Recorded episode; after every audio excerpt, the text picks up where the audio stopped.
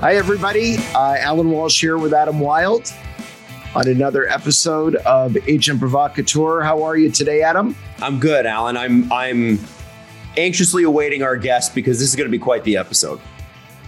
It, it, it really is. Um, and and just as a, a bit of a, a preface uh, to introducing our guest, uh, anybody who's followed me on Twitter or has uh, listened to me speak previously knows uh, how passionate I am uh, about the issue of uh, hits to the head mm. and and for future neurological issues that come up, especially in retired players. and and I've never really discussed where uh, my passion for the issue comes from. So, very briefly, I'll tell you that uh, a number of years ago, I got a call from a player that I was always very close to, that I represented. He was retired, uh, uh living in the United States, and uh, he called me one day, and uh, and and I answered the phone, and he said, "Allan." I, I am, and, and, he sounded uh, very anxious and troubled. And he said, Allan, I'm, I, I just pulled the car over. I went to the market to pick up some groceries for my wife, and, and I can't find my way home. And his house was about two miles from the supermarket a trip that he had done hundreds of times previously. And on his way home, he got lost, could not figure out where he was, pulled the car over, and called me. And uh, and and this player uh, shared with me that he was forgetting things. He would lose his phone and search for it for hours. He'd lose his keys and not be able to find them. Um, he would forget appointments. He would uh, forget um, how to eventually how to get to his kids' school to pick them up. Uh, and I started, you know, I set up several appointments with him with different neurologists and he had all the tests done. And I remember speaking to one of the doctors uh, one day after who said, you know, Allan, he's he's just he's he's one of those players that is is just has some some some issues with his brain right now. And and I and I remember talking to this player um, after I spoke with the doctor and I said, Hey, you know what? I'm just trying to remember here. How many concussions did you have in your career? And he said, um, including before I got to the NHL?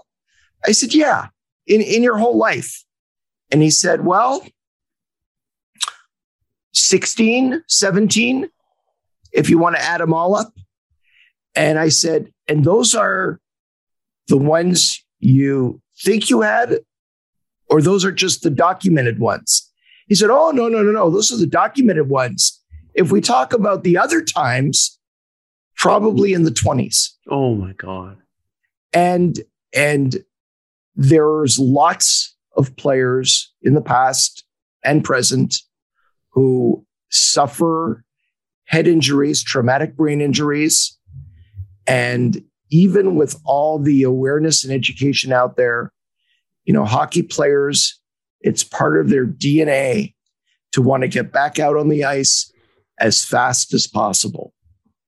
And, and that was really part of the, the his situation that really made me open my eyes and start voraciously reading everything written on the topic and the more I read and the more I understood and the more I talked to players, the angrier I got that so many people involved in the game of hockey look the other way and don't seem to care about the issue or to do anything about it. Hmm. And that's really the lead in to our guest this week. Welcome to another episode of Agent Provocateur. I'm Allan Walsh with Adam Wylde. Our special guest today is a lawyer. He won six Stanley Cups playing goal for the Montreal Canadiens, inducted into the Hockey Hall of Fame in 1983, the former president and general manager of the Toronto Maple Leafs, the author of several best selling books, including The Game, hailed as one of the greatest hockey books ever written. We're honored to welcome to the podcast Ken Dryden. Thanks, Allan. I'm glad to be here. It's a pleasure to have you here. How are you doing today? Doing okay. I mean, it's uh, the, the sun is shining here, and which it hasn't been doing a lot of for the last little while. So it does feel like spring is coming. That's great. That's great.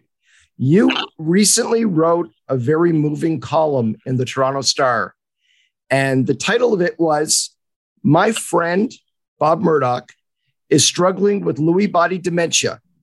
We must do more to stop headshots in sports. You ended your column with these words The NHL and the NHLPA talk about doing more. Doing more is good. Doing enough. That's the real point. So, Ken, in your opinion, is the NHL and the NHLPA doing enough to protect players' brains? No, not at all. And and um, um, I, I, think that there has been a an, an evolution uh, in the last ten or fifteen years from basically um, either a lack of awareness, perhaps at first, then um, largely um, uh, kind of distraction and purposeful distraction from it, and then working towards a point where there's there's pretty universal recognition. There is outside of the NHL and in, in other sports, and there is, I think, pretty much within the league as well, that this is a problem. Um, and but the question is, and, and it's it's something that um, it's really easy for anybody who's a decision maker, and I've I've been in positions of making decisions as well. It's really easy to say, well, we're doing more. Um, I actually heard uh, uh, today uh, on a um, uh, on, on a sports broadcast, and it talked about Roger Goodell and and what the NFL is doing in terms of, of diversity and uh, uh, um, and hiring and so on. And his phrase was um, you know, like making progress. You know, you know that that's the easiest phrase in the world, uh, and especially when you start with a really low bar. I mean, almost anything is doing more. Almost anything is making progress.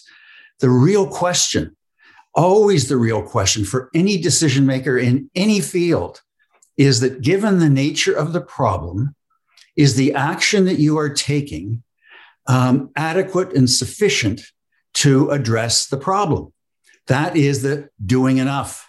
That's the point of it all. And, and sometimes you get into things where um, you know you can't do anymore. I mean that that you know you you, you look around and you just sort of are, are completely um, you know there there there any answer is just absent. Um, we're all going to die.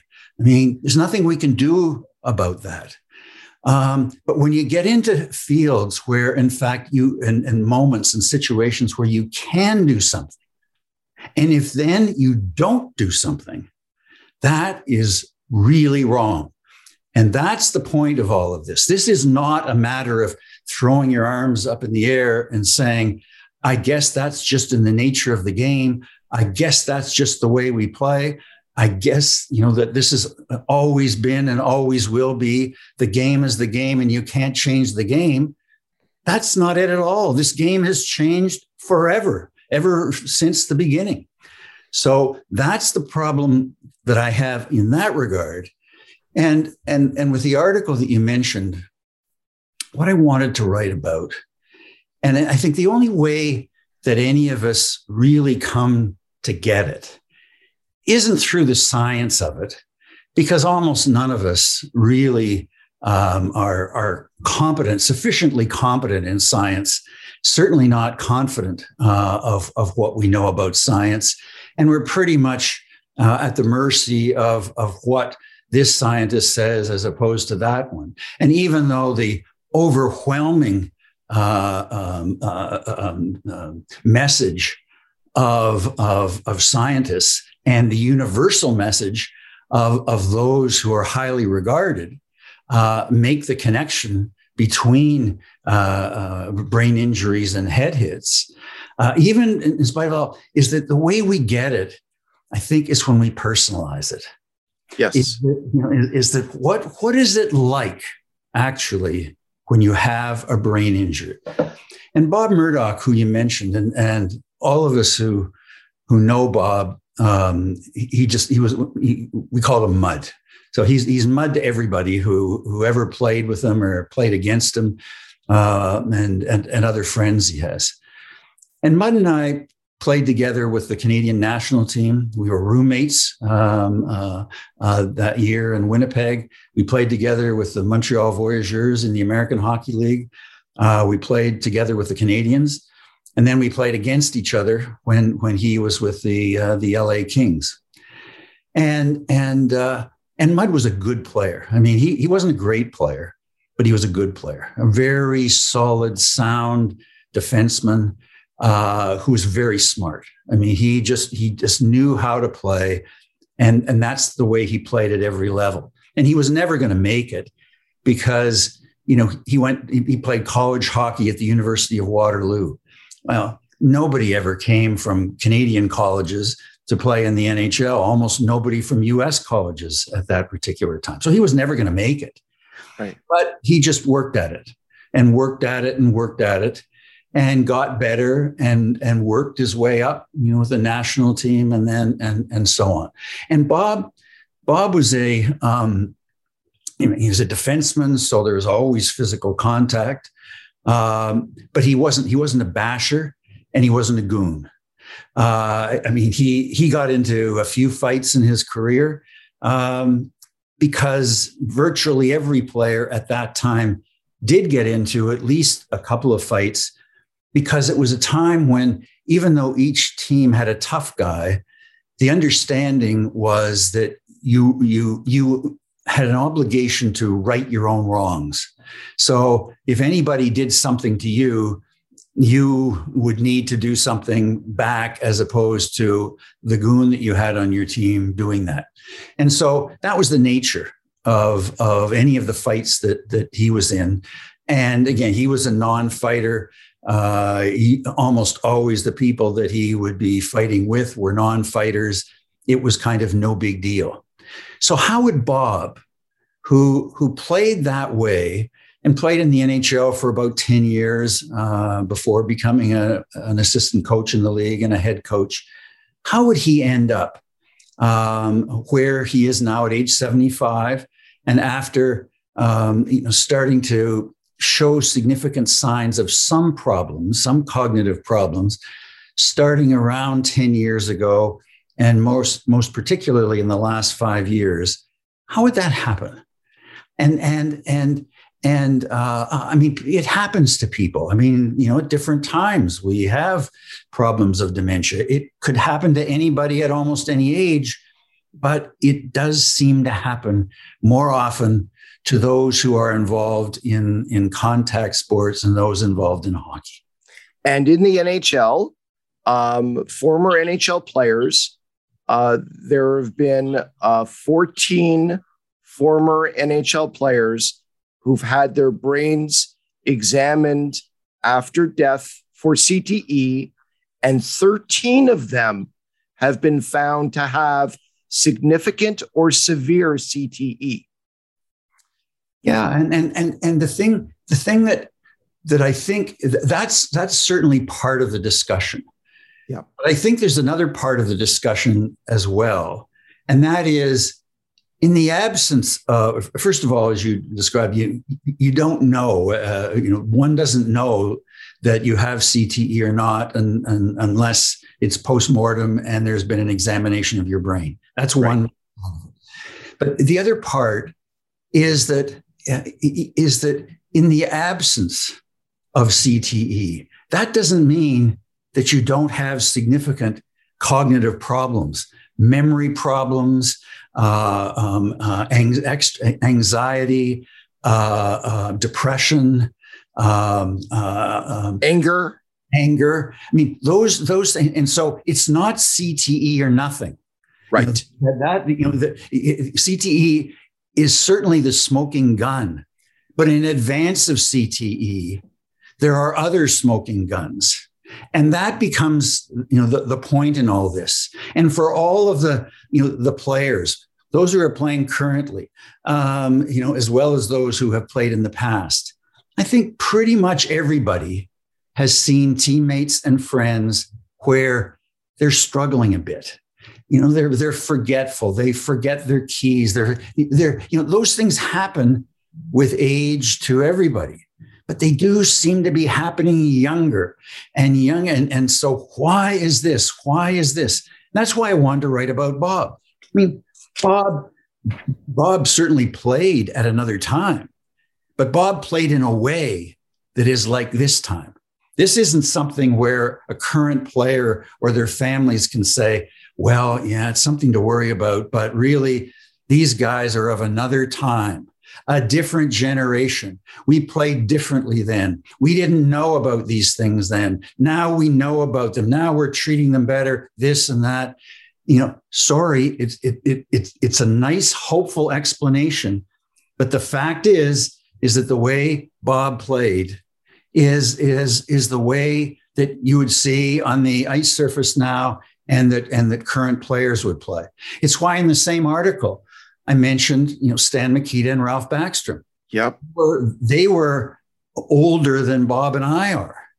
Uh, uh, and they, again, in, in, in their 70s, developed uh, um, uh, uh, uh, Lewy body dementia, and and and after their death, were discovered to have had CTE. Yes. And again, easy to say. Another time, another story doesn't doesn't pass the test. Those guys were players who were skaters. They were they were on the play. They were physical in the way of being on the play. They weren't bashers. They weren't fighters. They played the way this game is played now. Stan Mikita, when he was a kid, you know, uh, uh, uh, an immigrant from from Czechoslovakia, um, he was a fighter. He, you know, he felt that that you know that he had to fight in order to survive as a kid growing up in St. Catharines um, and, and then and, and on the ice as well. Then he comes to the NHL, does the same for a couple of years, and realizes I don't need to play that way, you know, any longer. He's a, I think, four-time scoring champion. These were players that you know it would be convenient to be able to dismiss but, right. but are, they are undismissible in, in, in this question. That's why I wanted to write about them and write about the, the human impact of it, because that's the problem with brain injuries is that it, it's not nice to have a brain injury. You know, we've all had shoulder injuries. We have knee injuries. We don't like to have them. They, you know, we can't move our shoulder as well as we'd like to. We can't move our knee uh, as well as we'd like to. Try try a brain, you know, in that way. You know, and that, that and that's the thing, Ken.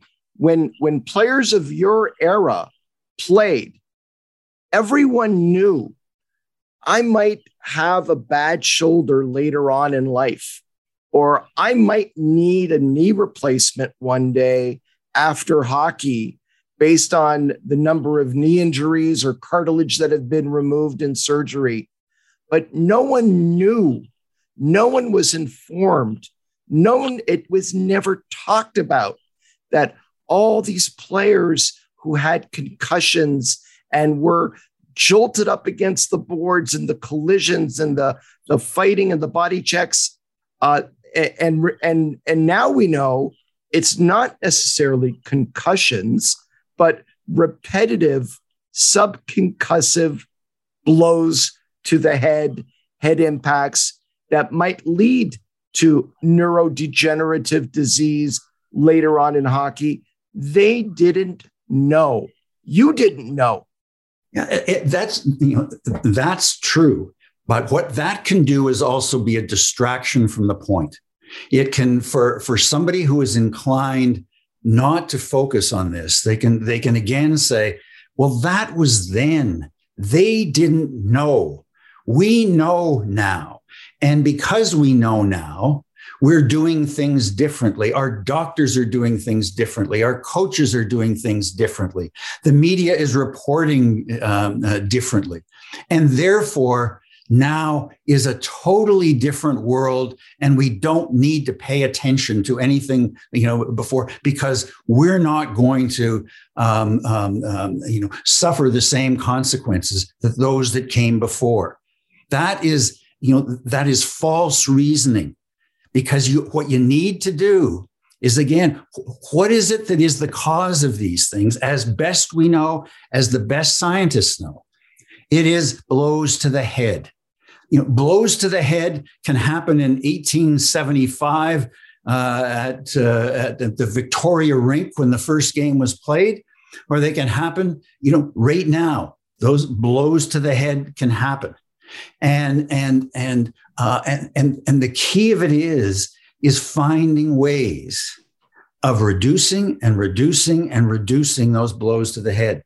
You're not going to remove them all. This doesn't become that kind of an argument of right. where, again, you know, the, the, that somebody who doesn't want to pay attention can just sort of say, well, you know, there's always going to be hits and there's always going to be this. Of course there is. There are always going to be players knocked out. Of course there are. There are always going to be concussions. Of course there are. The point is, is that you can reduce the number significantly and, and, then, and then even more. That is the point of it all. This is not a hopeless situation at all. Again, where you just sort of say, well, you know, too bad, but uh, I guess it's either or. We either play or we decide not to play, and and that's life. Is that no? We can make our game better. We can make the game safer. I mean, look at the guys who who are the great stars of this of, of, of this game forever going back.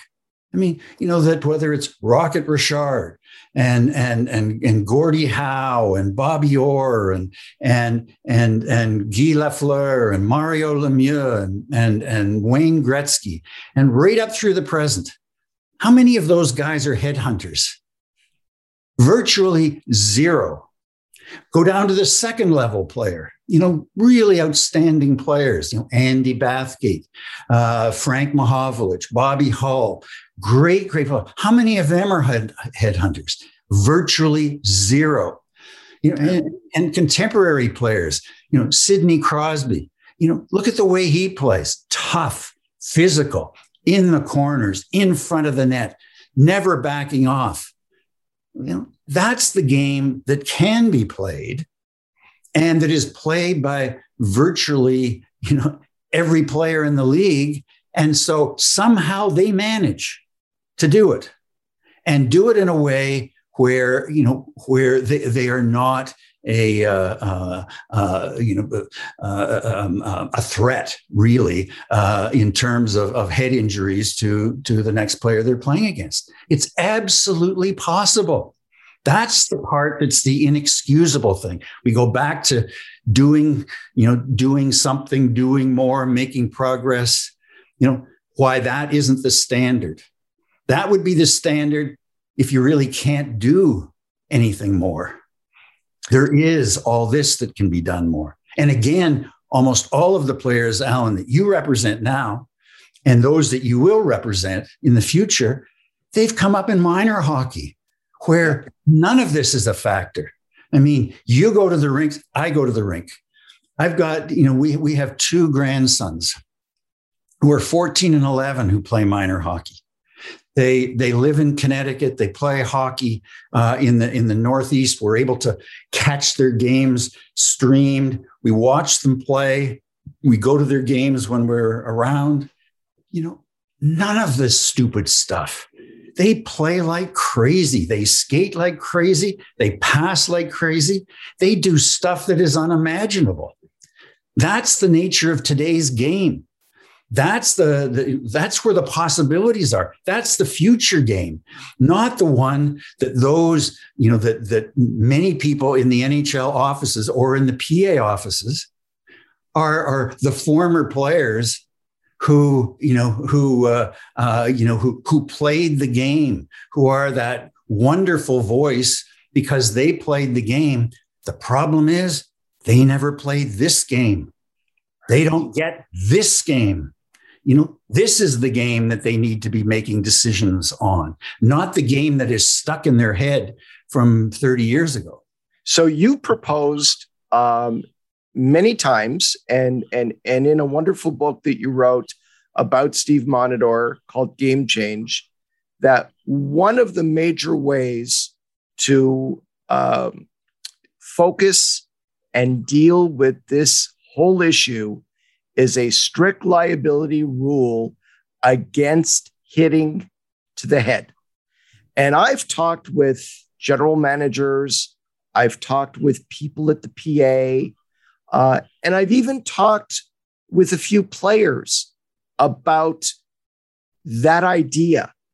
And many players agree, but it's the former players, just like you said, who are general managers or working in management in some capacity, working with the team, the common refrain I hear is if you do that, you will take all hitting out of the game.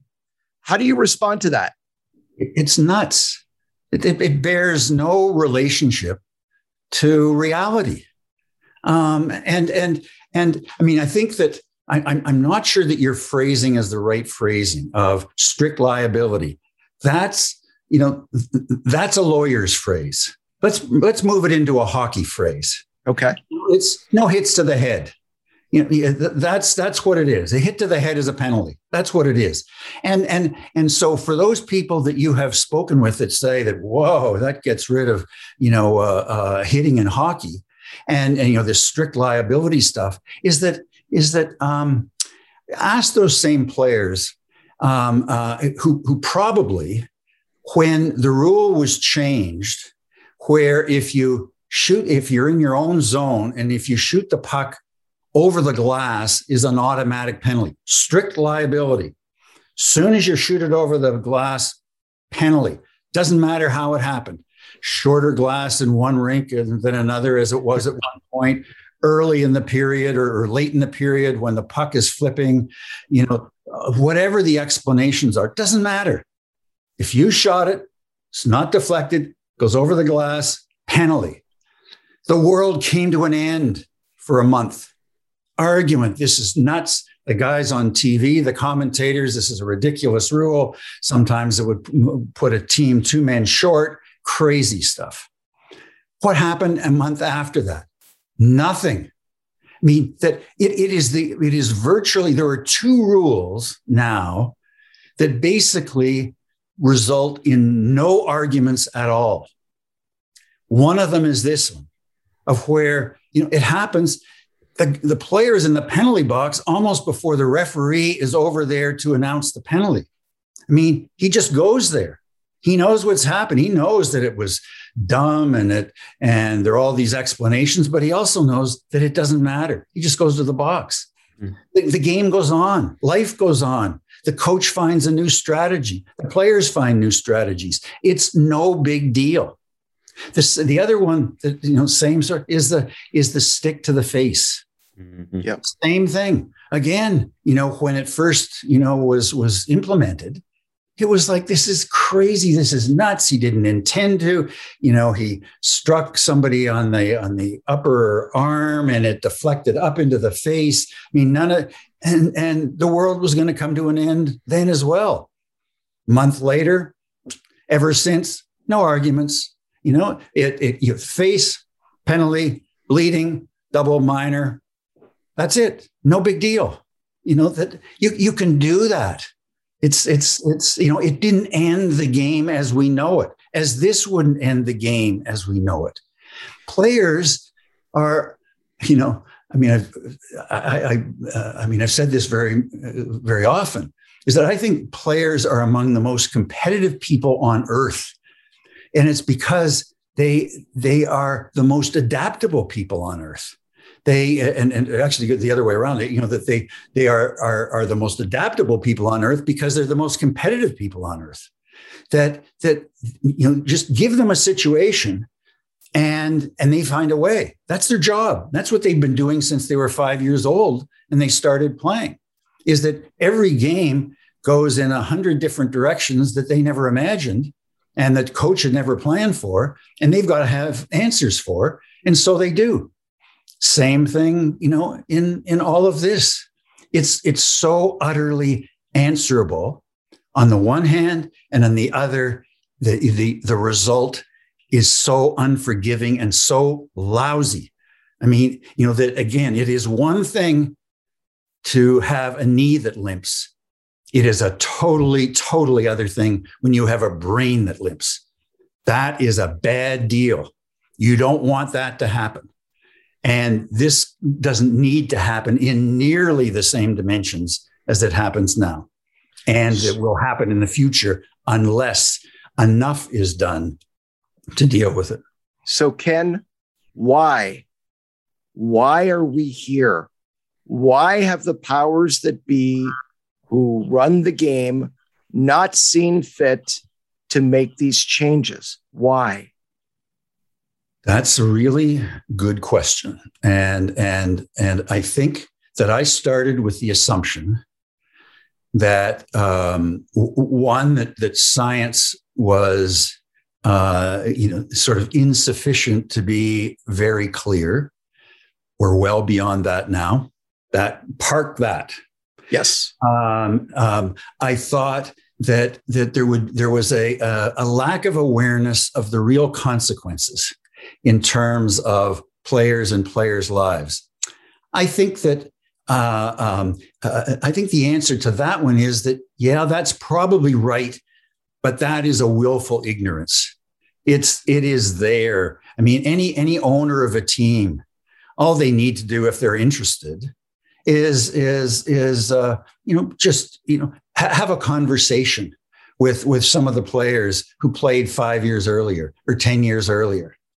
Uh, have, have having had those conversations with uh, with those players five years from the end of their careers and notice the differences that are there. It is it is total willful ignorance. Um, so you know that that uh, you you can legitimately park that. Um, the thing that that is stunning to me, and, and then then I what I thought is that well, um, it, it, it's it, it's the absence of answers, and so that's why when I wrote um, uh, Game Change, um, you know, I the longest chapter in the book is the here's how and you know utterly consistent with the with the history of the game with the understandings of the game. Some of the stuff that we've been talking about today the fact that the head has always been understood as as as a vulnerable area. That's why 100 years ago or whenever it was that that uh, a high sticking penalty was implemented. You know you don't high stick somebody's shoulder. It's all about high sticking somebody's head an elbow you don't elbow somebody's shoulder, it's elbowing somebody's head. So you have specific penalties for hits to the head. So, you know, I, I thought that maybe that, you know, that, that somehow there wasn't confidence uh, of an answer. And again, if there isn't, um, it's, it's willful uh, uh, um, uh, ignorance of it and a willful um, a misdirection and, and, and, and look the other way. The thing that, and, and, and so the, the league has been virtually silent. Uh, uh, I think that there have been um, um, some increase in in uh, in, in, penalties uh, and suspensions uh, uh, than before.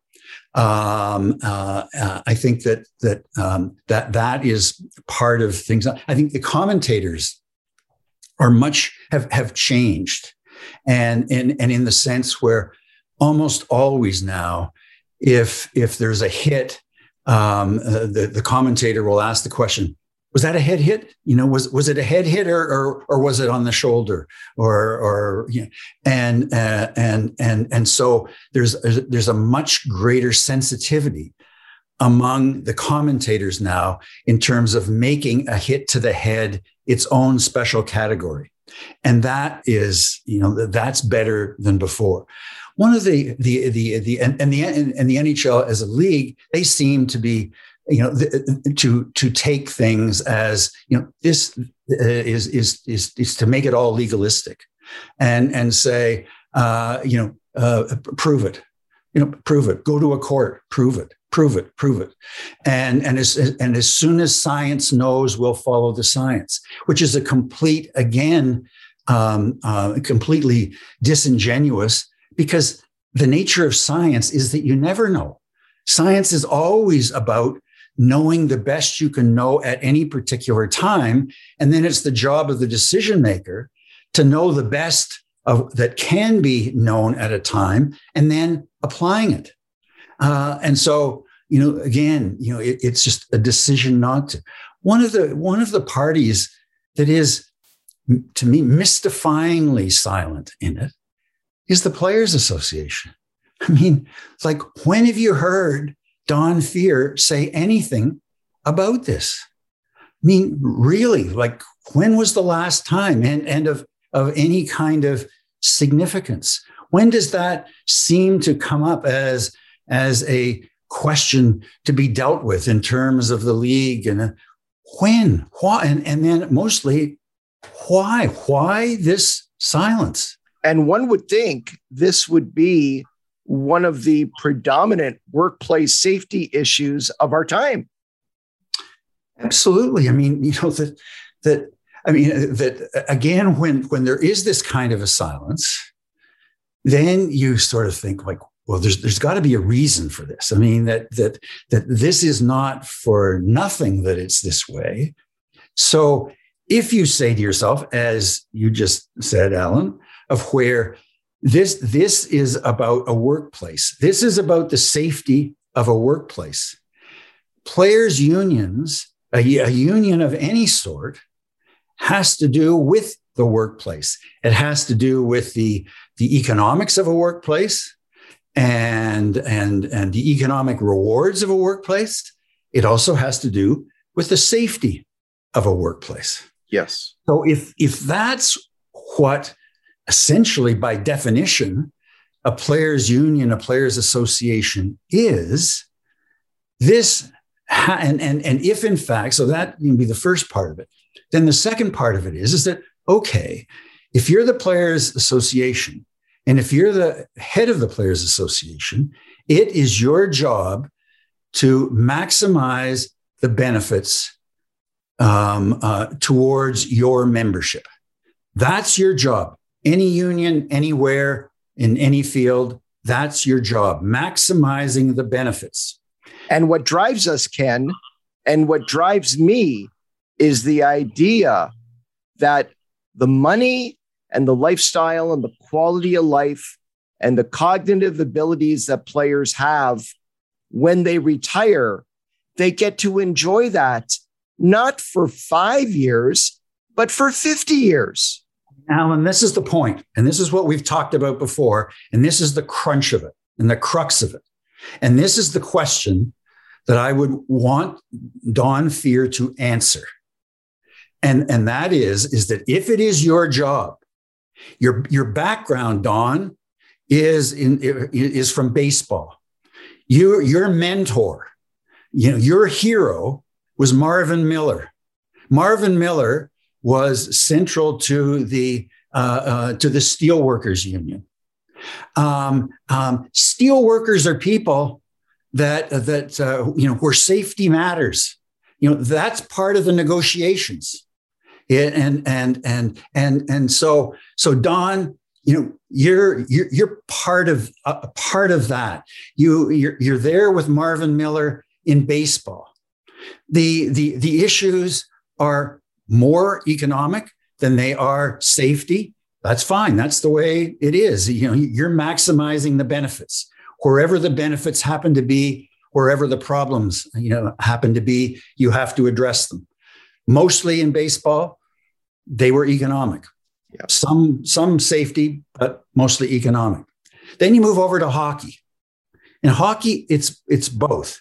It's economic and it is safety. Now it's your job. It's the players association's job to maximize the benefits to your membership. That means in terms of the economic returns, that means in terms of the safety. And, and, and what I would want to hear him answer is that, is that, Don, don't you think that it is your job to see that the players get as much money as possible while they're playing and then have as much time as possible, you know, safe, cognitive, cognitive, uh, um, cognitively healthy, and and uh, to enjoy that money for the next 50 years of their lives after they stop playing. Is that not the job of it? It is to maximize the, the financial return and to maximize the enjoyment of that return over all of those years. I don't know. I, I haven't. I, I, I, gave a talk one time where Don was in the audience, and I made sure I, I, I made that point. And I've never heard an answer. Why isn't it both? And as we've talked about earlier, it can be both. It's right. not about giving up the economic opportunity in, in, in order to, head, to enjoy that economic opportunity longer. You can, you know, address your own workplace and make it a much safer place, just as unions everywhere, associations everywhere uh, uh, have done, as the steelworkers did, as the coal miners in Pennsylvania and in, in West Virginia. That's what you do. So why not? I mean, tell me why. It doesn't make any sense to me. Okay. So let's say right now you're addressing the current players of today. That's part of your audience right now. What do you say to them? I say to them, you can have it both ways. You, you, you totally can have it both ways. That's the part that, that, you know that one, your game can change as your game has always changed. Even those who are the veteran players, you know, now or even players have only played five or so years, they will have seen the changes that have happened, let alone the changes that have happened over 20 years, 40 years, 50 years. You know, the, the, the changes happen. Um, they have always adapted to those changes. They can make the changes work for them. You know that you don't need to worry about that. You know that they, that that uh, uh, uh you know you you kind of treat this situation as if it's another opponent, and and with opponents you're always finding new answers.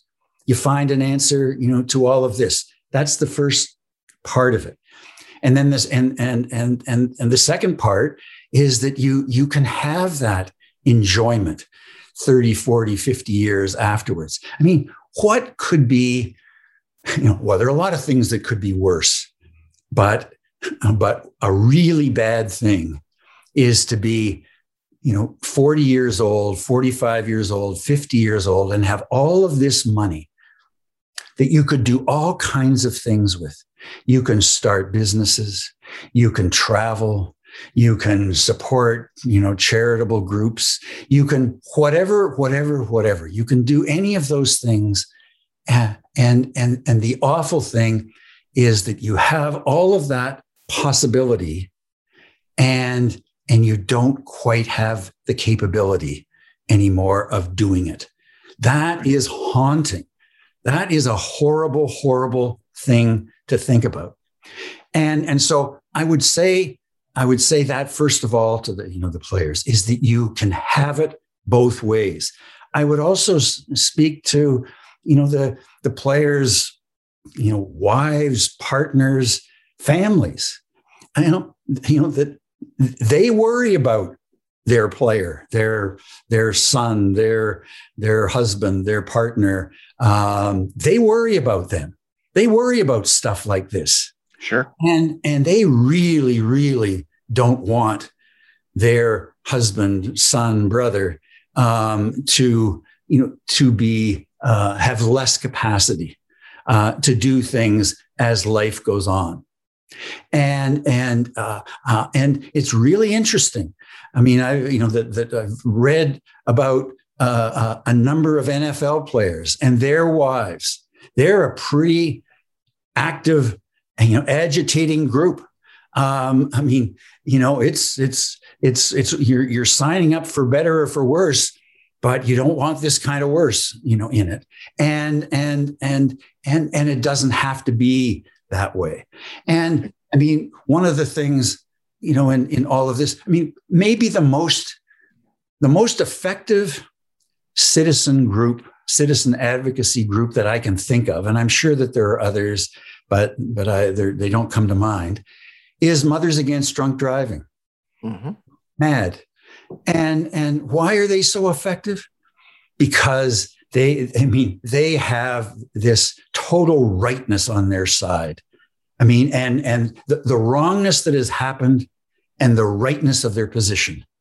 And that utter wrongness of here is their son or daughter who's been in a car accident with somebody uh, you know else driving who was drunk and and and and their kid is dead because because of it and how wrong is that and and so and and you know and and i mean it was impossible 30 years ago to imagine that drunk driving would be like a real big thing. I mean, 30 years or so ago, it was like, you know, let's go out and get smashed and uh, and I was uh, you know I was totally smashed, and I still drove 400 miles, and it was no big deal.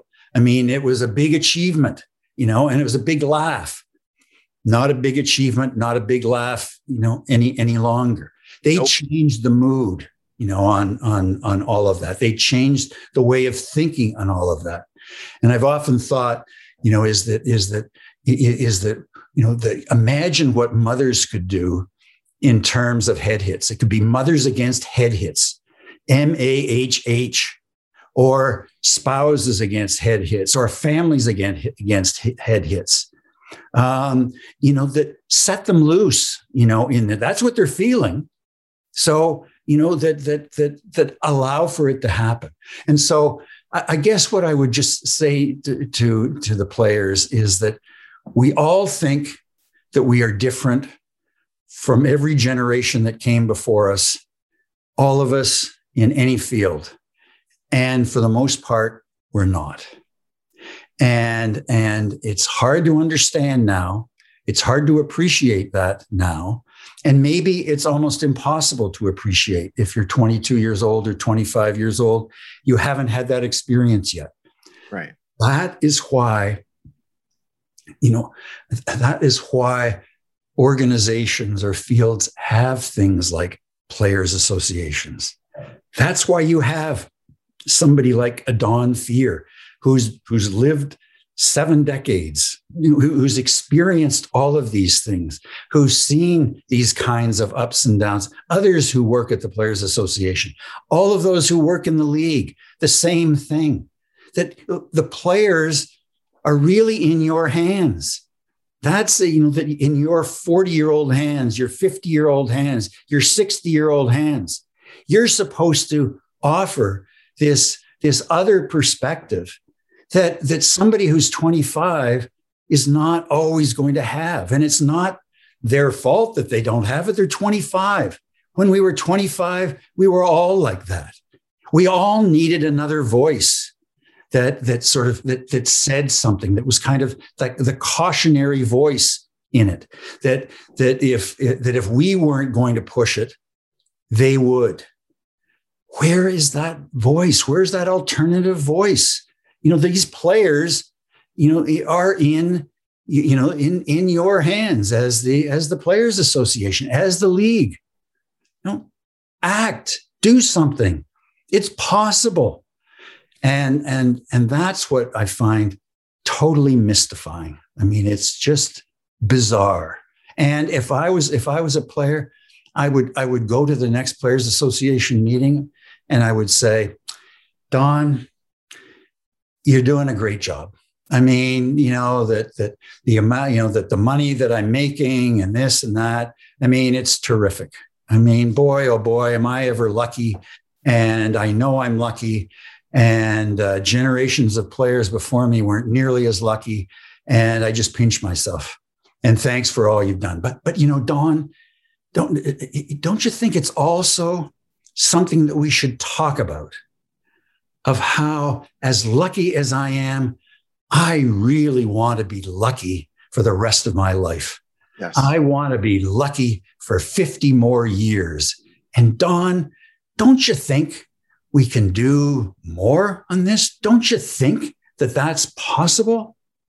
That's what I would like to say to the players and to their families, to their wives, their partners, their friends. You know, is is you can have it both and and use those instruments. If the players are reluctant, it's it's sort of understandable. The agents, they're another part. Of you know, they're they're this older voice as well. You know, yep. where is that older voice? You know, uh, in, uh, in it.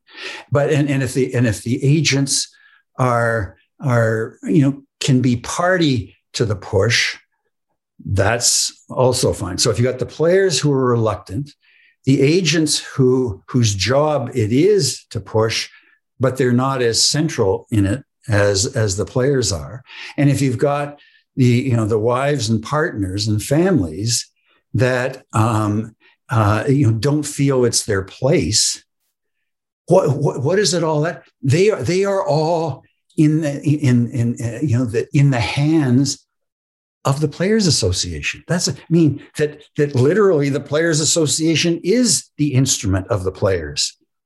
And and by extension the instrument of those that are closely connected to the players their families and their agents. You know they're you know they're the instrument they're the body to push you know this and instead silence. Silence.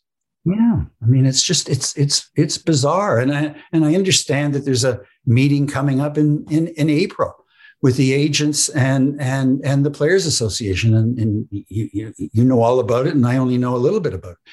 And of where it's the conversation between the players association and the agents.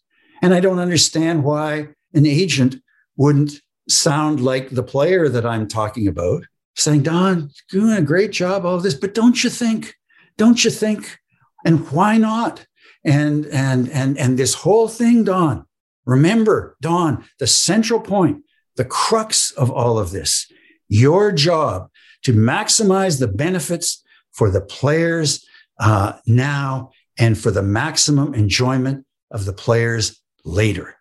That it's two things. There's not a period over maximizing the benefit of the players now, period. No, no period, comma, then and to maximize the benefit that the players will feel over their lifetimes. That otherwise, is- otherwise, what's the point? What's the point? You make all this money, you have a wonderful, beautiful family, and you're 40 years old, you're retired, and you have neurological issues. Your brain isn't working properly. What's the point of everything you've just done? That's that's the that's the question that needs to be to be asked and and to insist that the answer comes. I mean, we're all pretty good at dancing. Mm-hmm. And and of you know, kind of offering an answer, and uh, you know, and and kind of not, and and uh, I remember, I don't even remember saying this, but apparently I did. Is when I was when I was with the Leafs, and there was a, a guy who worked there at the time, and he's still there, and he remembers me saying it, and that it was kind of a an ongoing joke between us. And it would be after he would tell me about a variety of things, and I would say, you know, I, I, you know that that that I would say, um, don't tell me how rough the waters are. Just bring the ship home. that's you know to to Don, to Gary, to uh, you know that. No, sorry, not interested in you telling me how rough the waters are. Bring the ship home. It's able to be brought home, and and there's an obligation to bring it home. Adam, do you have anything to add right now? I, I, I wanted to ask you, Ken, because and and you know my age group. I'm 33 years old. I didn't know hockey. I didn't know a Saturday night without Don Cherry. Uh, for I mean, 31 of those years, and the type of um, the type of coverage that that espoused, and obviously Don was a huge name, huge name. You didn't miss Don Cherry on a Saturday night you know, he talked about the the rough and tumble Canadian, the uh, the uh, what Canadian hockey was supposed to be like.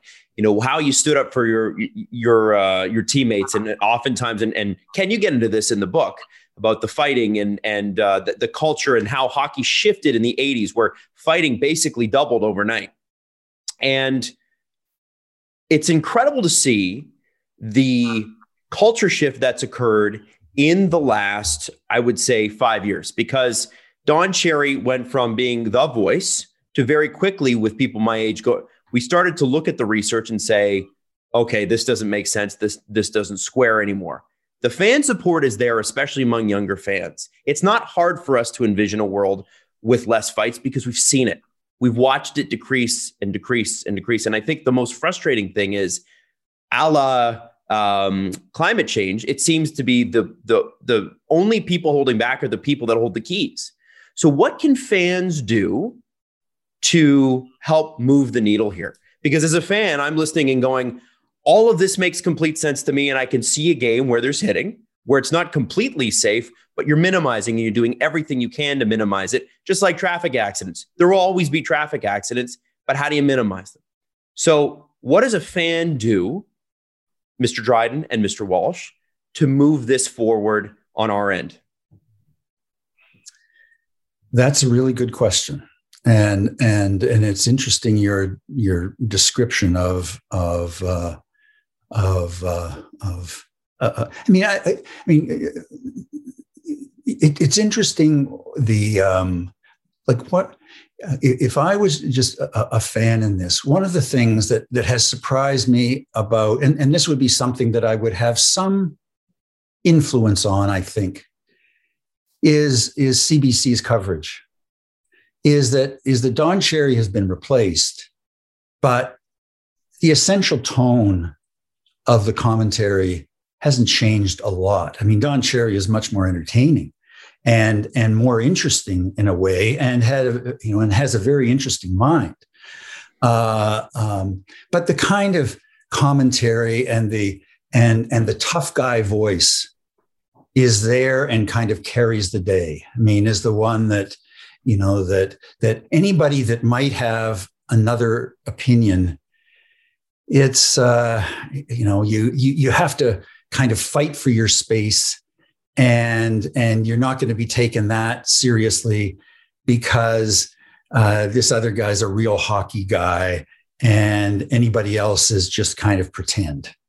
And so it's like cbc um, are you watching hockey? Are you are you watching this? I mean, the people who are your commentators mm-hmm. they don't play anymore.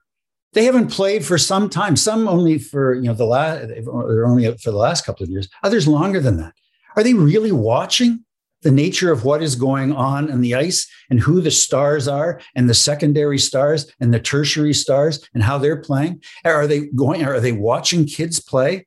Are they watching the nature of the game as it is? And, and if they aren't, they need to.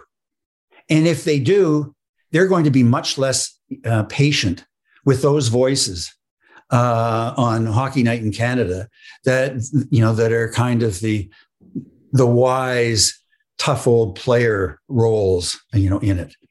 Time is gone. I mean, really, I mean, you know, that, that, uh, um, uh, I, I, mean, I'm trying, uh, like, I, I, I don't watch the intermissions as much now as, as I used to. It seems to me that, that um, um, is it Kevin Kevin Bieksa.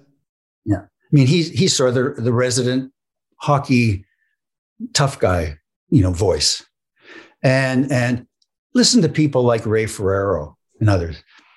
You know, really interesting, really smart. Uh, you know, thinking, um, watching what is there to be seen, thinking about what he sees, responding to what he sees, not to what is supposed to be seen or what he's always seen before. Be, be impatient with, with those that are, that are not talking to a reality. And, and uh, so that's, that's, and, and, and or insist, you know, Hockey Canada is offer, offer at least an alternative voice, offer other voices not just pushes back. kind of a dominant voice yeah. And and and that the others could be alternative voices but they aren't and they don't play that role is that allow for another voice the the uh, uh, and and and and the other you know the uh, the other broadcasting uh, the other networks pretty much the same thing. Allow for the other voice. Challenge that voice. Don't don't just accept that voice. And and always say to that voice um, how many players that, that you played with how are they doing? Know anybody who isn't doing so well and and, um, uh, and tell those stories. Tell, tell those stories. Yeah. I mean it's it's like it, it it's it's uh, and, and i think that and so i'm trying to think of how you know that that that what the fan can do most of, of uh, you know the best of anybody is is offer a personal perspective. That's what i mean i've, I've done concussion seminars and things like that. And what we always started with before we brought in the scientists and the rest of it is bring in the local athlete Hmm. Let them tell their story. You know, the the the 14 year old girl soccer player, the 17 year old lacrosse player, the you know that that let them tell their story and and let them tell the story of of well what it was what was it like? How did it feel? How did it feel um, uh, four days later? How did it feel in terms of, of what you needed to do in terms of school? What did that make you feel about yourself? Um, you know, how did you deal with your friends? Uh, what does life feel like? You know, under under these kinds of circumstances, um, allow for a personal voice, not not sort of a professional, um, uh, disconnected, objective voice. Offer the offer the you know somebody who's a friend of of of somebody like Mud. Just just you know what is it like to see? What is it like? Lousy, really, really lousy. Well, you know, that's and and and and and and to put the pressure on those commentators. I mean, what would really, really be interesting at some point is for a commentator to say, and a few almost have, of when there's something really outrageous that happens, is is not only you know that they'll go as far as well, there's no place for that, you know, in, in this game. That you know they'll kind of go that for that. That would that would be the the extent of their outrage. Is really to go farther than that and say, really, what was he doing there? What right did he have to you know to put at risk that player uh, and put at risk that player's next year's future, future contract, you know, future career, future life. What right? You know, that I don't care that that guy's a great guy. We're always hearing that as the explanation. Well, he's really a, he's a great guy. That's not like him. It's a great. Well, it you know, I'm glad he's a great guy. But but great guys can do lousy things. So allow yourself to say that this guy's a great guy, but he did a lousy thing. And he had no right to do that. He had no right to put in jeopardy that person, that player, and and and and what that player's and that person's future may be. No right whatsoever. Now, you know, that would be really good to hear, you know, on on on on a broadcast. Um, and I, I I don't I don't hear that. So I think I mean as a fan, just just keep pushing on that You know, no, not not interested in just the professional commentary. I want to hear, you know, the the rest. I mean, one of the things that that I, you know, I, I thought of at one point is that the NHL and I've I've seen at least some of them the uh, the player safety when they when somebody is suspended the videos. And, and, the explanations that are there. And they're really interesting. I mean they're and they're they're they're they're well put together. I mean that that you see the you know the play from 10 different action or from angles. And and and and they don't you know they I, I, haven't noticed anyway, maybe they do, but I haven't noticed them sort of pulling back from that and not showing a particularly awful angle. I mean, they'll show it. And then they'll offer the explanation of, of what how that fits into the rules or doesn't fit into the rules. And, and so what I really love to hear is essentially sort of a, a player impact statement is that you know this this is what has you know this is what has occurred and so in the end, you know, player X will be suspended for two games. Um, I want to hear about player Y. You know, the you know the player Y is still in the hospital, or player Y has has you know felt this and felt that, and and and and player Y has had uh, uh a, a few concussions before. I mean, not only is it in terms of of of uh, of of of the perpetrator, where there's discussion of whether that person is an, a repeat offender, is that get into the other person. Is, is this is this person is this other player a a a a uh, repeat victim, uh, and where this is his second known concussion or his fourth, and so and that that is taken into consideration as well as the as the repeat offender you know part of it. I mean, because those are the consequences back and forth. Right. I mean, not just somebody that gets suspended for two games, it's somebody else who has to live with the action that resulted in the suspension. And, and when players are concussed or suffering the uh, after effects of a traumatic brain injury, you very rarely, if ever, hear from them. Mm. And it's sort of the great unsaid. The media doesn't talk about it. The players don't talk about it. It's almost taboo. No, that's that's a good point, and that's that's right, and and and it's it's as if I don't know what it. I, I guess what it is in part, it's that it's um, you know that that that that, that maybe you know you're jinxing yourself if you're you're talking about it, or or that the that your teammates you know that they they don't need to be distracted you know we've all got a task here we've all got a game to win and they don't need to know about uh, me dealing with this. Everybody has to deal with something. You know, Fred last week, I know he was struggling with his knee, and I know somebody else with, you know, and we're all struggling, and nobody needs to know. And and uh, uh, and and and I think uh, you know, for whatever reason, and I think that's part of it, is that players, you know, they and and you know, and and, and I don't think any of us want other people to know that we're struggling. I mean that that, mm. that you know, it's it's uh it's it it's it's not you know that that I think that what we want all of us and and it and it goes back to you know to you know some of the players that I've been been talking about. Almost all of them don't talk about it, you know, when they're going through it. And I think that the fear is is that then everybody else will start looking on them in a different way. Yes. They're they're no longer Fred. They they're Fred after Fred was Fred. And and I don't want people to treat me other than as Fred. Um, we got along great, you know, when I was Fred, and I love being Fred with them.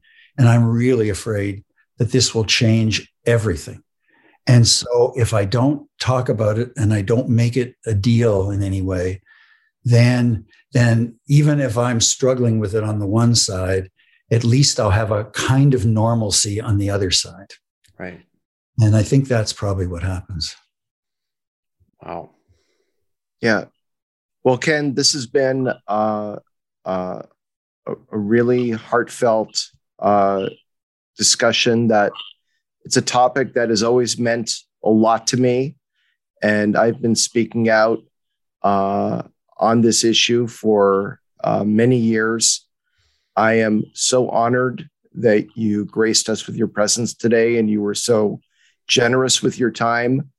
And I make a pledge to you that I'm going to do everything I can to make sure as many NHL players as possible hear this podcast, hear your words, and hope that um, what you've said today and what you've said many times in the past and what you wrote about your friend Bob Murdoch and and some of the other players, players like Stan Mikita and and Rick Martin and Steve Montador and others that people will know their stories and and use this as a call to action so that we don't have to come back here in 5 years and ask each other why. Hmm. where where does the silence come from? And i think that's the greatest contribution that we could make today. And i'm so honored to be able to participate in that with you. Well thanks Allan. And i've really and and, and adam it's it's uh it, it's really um I'm, I'm glad to have had the chance to talk to some players in a way that it's often difficult to to you know uh, that i mean most um, most players will not have read the articles that i've written or read the book that that i did. Uh, most won't hear the interviews that that are done nor nor will their spouses or or or, or partners or families. Yeah.